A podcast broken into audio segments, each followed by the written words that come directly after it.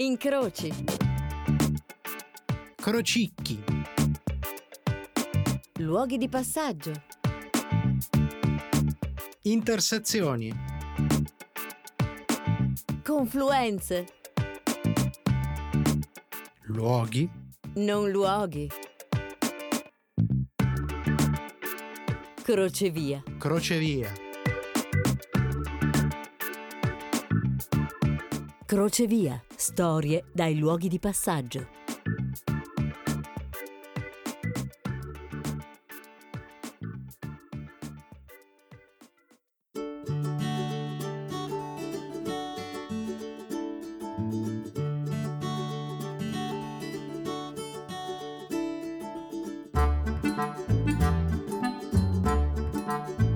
C'è una relazione lunga, complicata, fatta di grandi momenti di passione e continue fasi di incomunicabilità. Tira e molla che spesso fanno pensare ad un arenarsi in forme pericolose di un rapporto tossico e comunque spesso di sbilanciamento.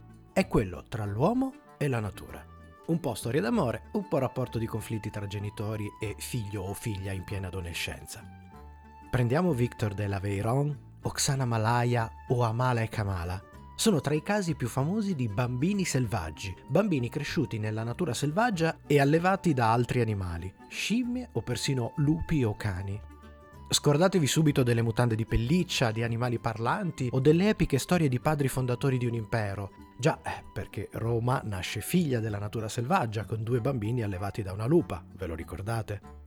Le storie dei bambini selvaggi, quelli veri e non le loro interpretazioni che hanno riempito pagine di racconti con Tarzan o i libri della giungla, film e serie tv, si ispirano a esseri umani realmente esistiti e a cui le cose non sono andate esattamente per il verso giusto. Victor fu trovato ai primi dell'Ottocento dopo essere vissuto e cresciuto nei boschi del Massiccio Centrale, in Francia. Quando fu salvato dagli uomini, cercò di fuggire più volte, il tentativo di insegnargli la nostra lingua diede frutti piuttosto scarsi. Imparò sì qualche parola e anche a comunicare con vere e proprie pantomime, ma non riuscì mai a fare suoi concetti astratti e fondamentalmente morì dimenticato dall'opinione pubblica una volta passato di moda. Oksana Malaya era una bambina ucraina con una pessima famiglia nei primi anni Ottanta che si perse nei boschi a tre anni, dove fu salvata e allevata dai lupi. Trovata cinque anni dopo, la bimba si era adattata alla nuova famiglia la vecchia non pareva tanto contenta di riaverla, ignorandola o spesso maltrattandola. Oksana allora ha iniziato a trovare calore e protezione in una famiglia di cani randagi, mantenendo l'attitudine canina fino ai 16-17 anni. Amala e Kamala furono invece trovate a Midnapore, in India, da un missionario. Le bambine erano state cresciute dai lupi e come loro si comportavano. Anche nel loro caso si tentò di educarle alla natura umana che conosciamo, ad addomesticarle, se vogliamo, ma purtroppo morirono entrambe piuttosto giovani a causa di una malattia renale. Al di là della fascinazione di queste storie che hanno riempito la cultura popolare, il loro status fa riflettere sulla natura stessa dell'uomo. Scienziati e studiosi si interrogano soprattutto su un punto. Quanto la nostra idea di cosa sia un uomo dipende dalla sua natura e quanto dal nostro condizionamento sociale? Benvenuti nella nuova stagione di Crocevia per scoprire storie e persone dagli incroci o dagli incontri più disparati, luoghi di passaggio, reali o metaforici che siano, comuni o magari inaspettati, come quelli che si possono conoscere soltanto inciampandoci contro. Io sono Paolo Ferrara e come al solito sarò il vostro ospite, portandovi nelle storie che ho raccolto e ascoltato per voi. Questa sera parleremo proprio di uomo e natura, ma anche di pregiudizi e strade alternative, scoprendo qualche storia da quel bizzarro crocevia che sono gli ecovillaggi.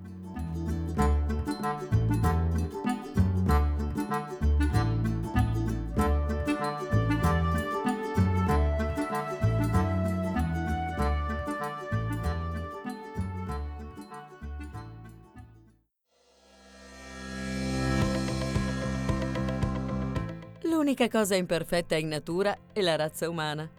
Arthur Bloch, La legge di Murphy. Permettendo all'uomo, la natura ha commesso molto più che un errore di calcolo. Ha commesso un attentato contro se stessa. Emile Cioran. Quando si cerca di elevarsi al di sopra della natura, si finisce spesso col precipitare al di sotto di essa. Anche l'uomo posto sul gradino più alto della scala umana può tornare allo stadio animale quando abbandona il retto sentiero tracciatogli dal destino. Arthur Conan Doyle.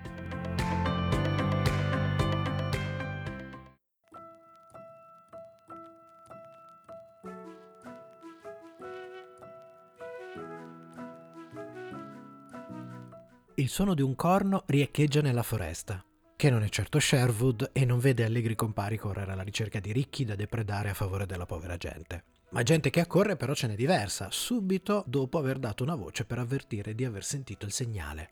Passano tra gli alberi e tra una yurta e qualche casetta di paglia, costruzioni che, insomma, in effetti a Sherwood potrebbero proprio non stonare.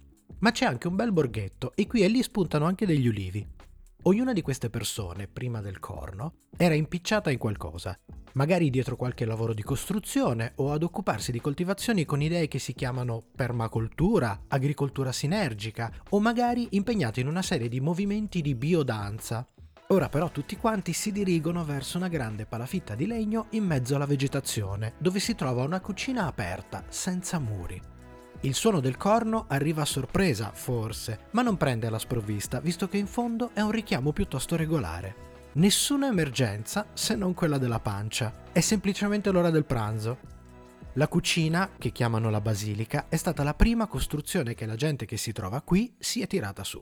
Ha un tetto ma non ha le pareti, Giusto d'inverno si chiudono quattro lati intorno al tavolo perché è qui che si pranza, anche se ormai è stato ristrutturato il piccolo borgo, lì accanto, e lì c'è un'altra cucina al chiuso.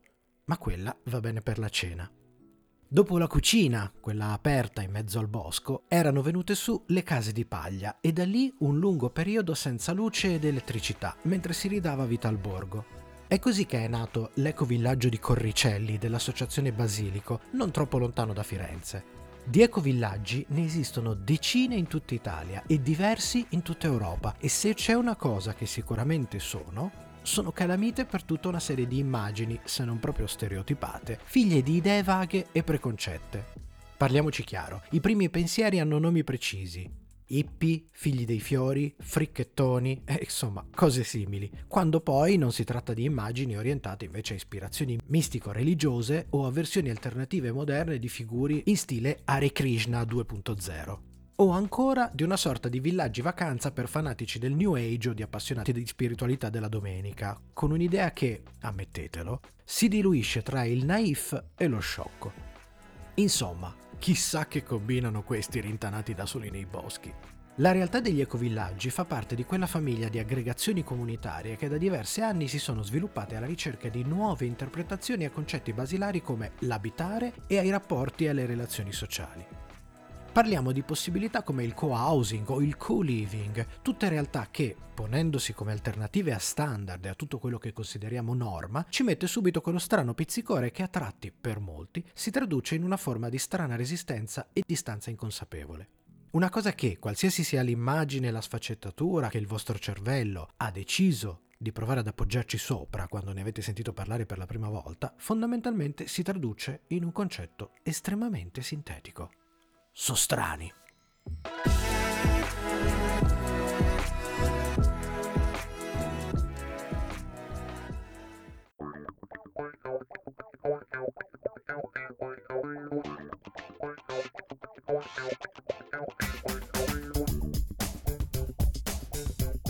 Sono figlia di genitori hippie, non ho mai sopportato il miscuglio tra politica e musica di quella generazione. La mia scelta punk nacque da quel rifiuto. Ma nel 2008 ho capito che non era una questione politica, di ideologie o di utopie, ma di sopravvivenza. Non potevo più stare alla larga dai problemi. Per una volta nella vita dovevo prendermi delle responsabilità. Impedire l'espropriazione delle nostre fonti d'energia, difendere l'ultima terra incontaminata dell'Occidente. Bjork Ciò che gli anni 60 hanno fatto è stato mostrarci le possibilità e la responsabilità che tutti noi avevamo. Non erano la risposta, ci hanno solo fatto intravedere le possibilità. John Lennon Se riesci a ricordare gli anni 60 vuol dire che non li hai vissuti veramente. Robin Williams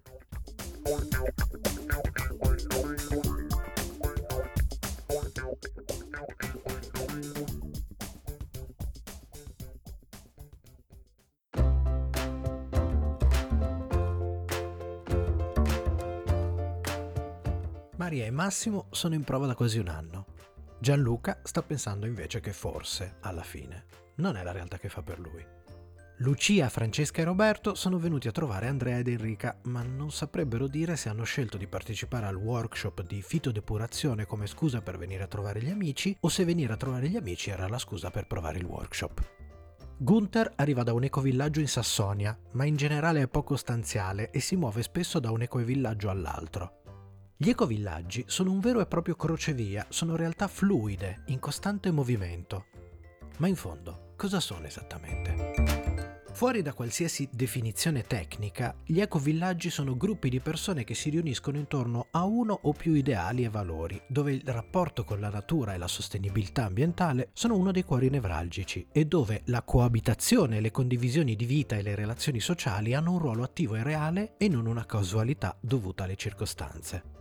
Tra gli obiettivi primari, l'idea di raggiungere quanto più possibile diverse forme di autosufficienza, alimentare, energetica e anche in termini di vari servizi.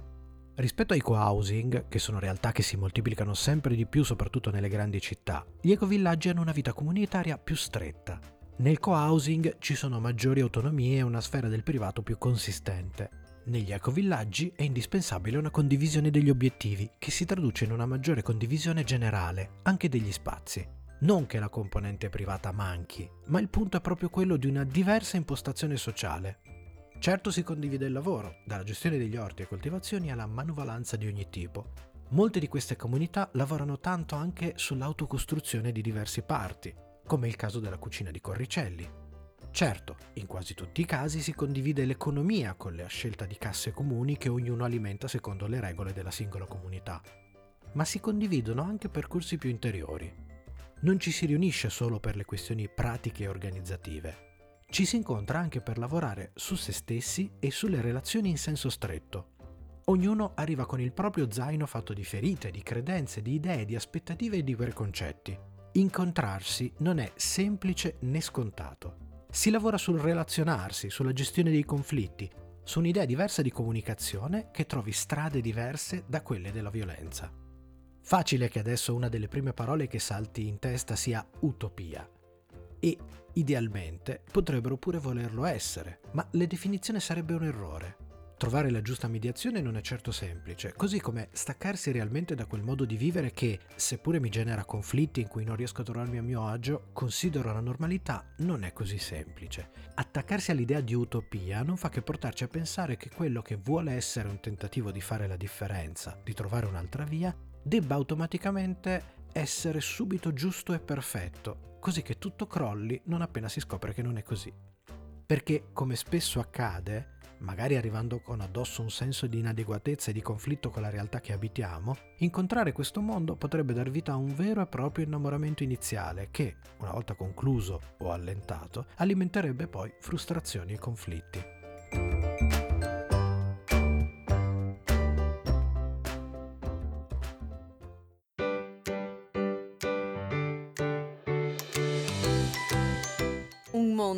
Lo spirito creativo è vivo, in cui la vita è un'avventura piena di gioia e di speranza, basata piuttosto sull'impulso a costruire che sul desiderio di mantenere ciò che si possiede o di impadronirsi di ciò che è posseduto dagli altri. Bertrand Russell il nostro pensiero di una felicità futura è sempre chimerico. Ora ci inganna la speranza, ora ci delude la cosa sperata. Arthur Schopenhauer. Se io avessi una botteguccia fatta di una sola stanza, vorrei mettermi a vendere, sai cosa? La speranza. Gianni Rodari.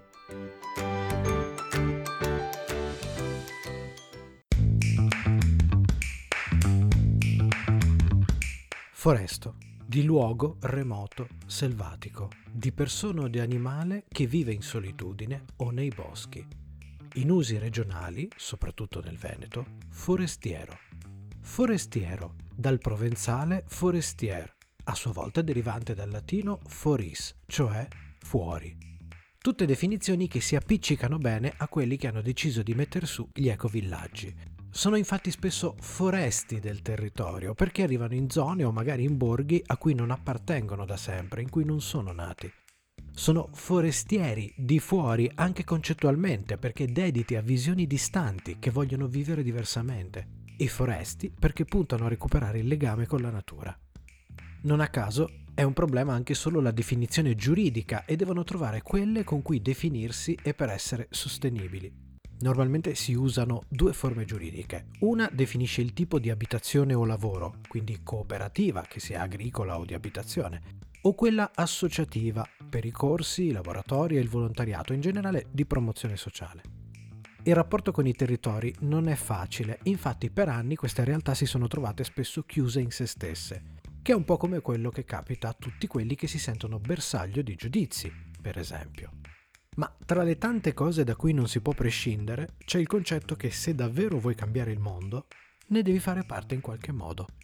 In realtà la faccia degli ecovillaggi non è certo una faccia univoca, anzi, ogni ecovillaggio è una bestia a sé e ha la forma che le persone che lo hanno fondato e ci vivono gli danno. Possono avere impostazioni e carattere più spirituale, più anarchico, più politico o più estreme sui concetti di rurale e del suo rapporto con la natura. Possono essere montani o magari vivere in un caseggiato del Settecento in pianura padana con standard di vita notevoli. Possono essere nel mezzo di un bosco o aver restituito vita ad una borgata abbandonata. Possono essere composti da decine di persone oppure essere partiti in cinque e ritrovarsi in due e poi ricominciare ad attrarre altri. E possono essere più o meno radicati nel territorio, Dell'ecovillaggio Lumen, ad esempio dalle parti di Parma, e formato da una sessantina di persone, faceva parte il sindaco del paese. E, ancora, possono essere catalizzatori. Magari è finita che alcuni non sono riusciti a nascere, ma il tentativo ha comunque spinto persone a restituire vita a borghi abbandonati e a creare comunque forme di piccole comunità.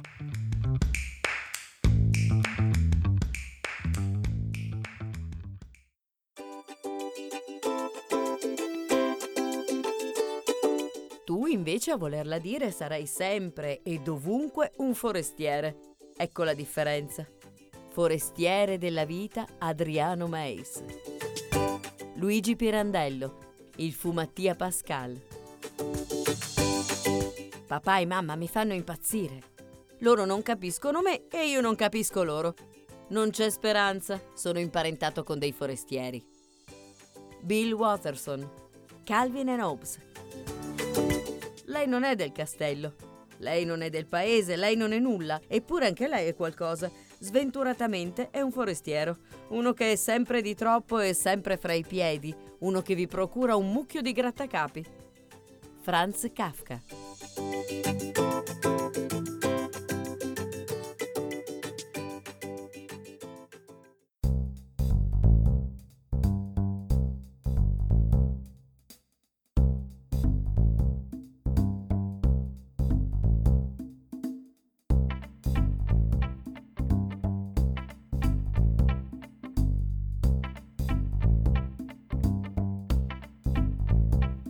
Forse il vero punto che sta alla base degli ecovillaggi è l'idea che non si abbia la certezza di una risposta, ma si ha la volontà di cercarla.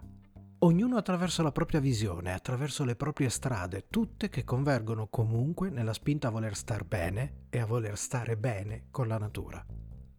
Non vogliono essere tutti uguali e ognuno vuole esprimere il senso della propria vita. Interrogarsi, provare, sperimentando, magari sbagliando, crescendo, evolvendo si può avere qualsiasi opinione sul fatto che questa sia o meno la strada giusta, o che lo sia per voi o anche solo ai vostri occhi. Ma di sicuro gli ecovillaggi ci mettono sotto gli occhi e sotto il naso qualcosa di fondamentale. Si può pensare di cercare altre strade.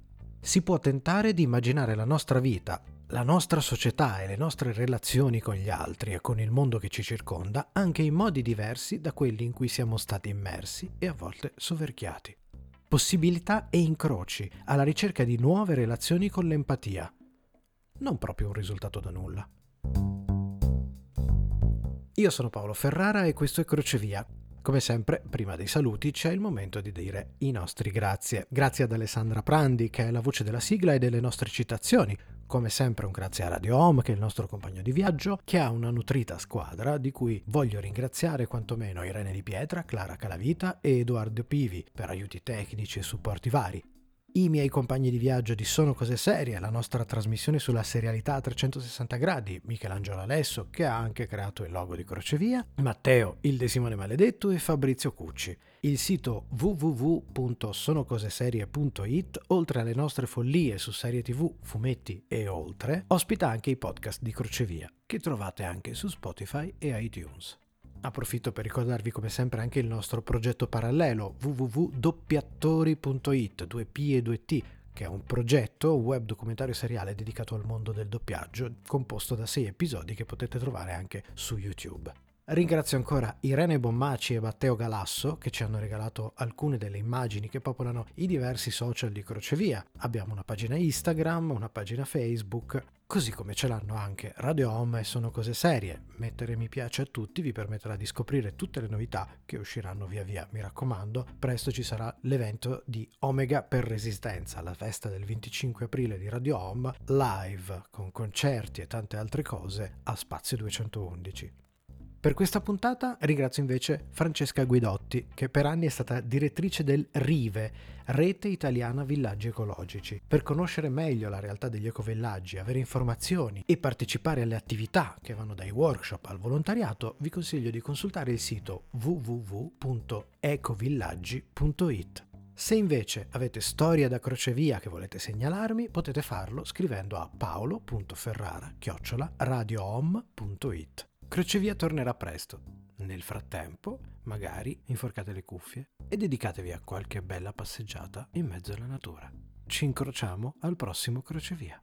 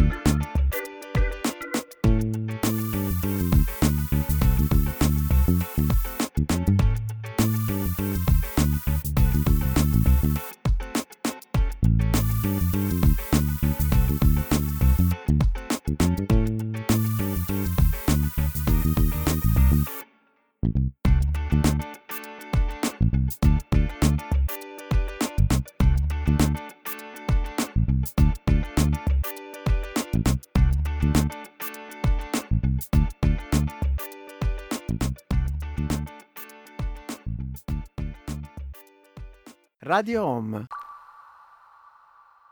Sono come suono.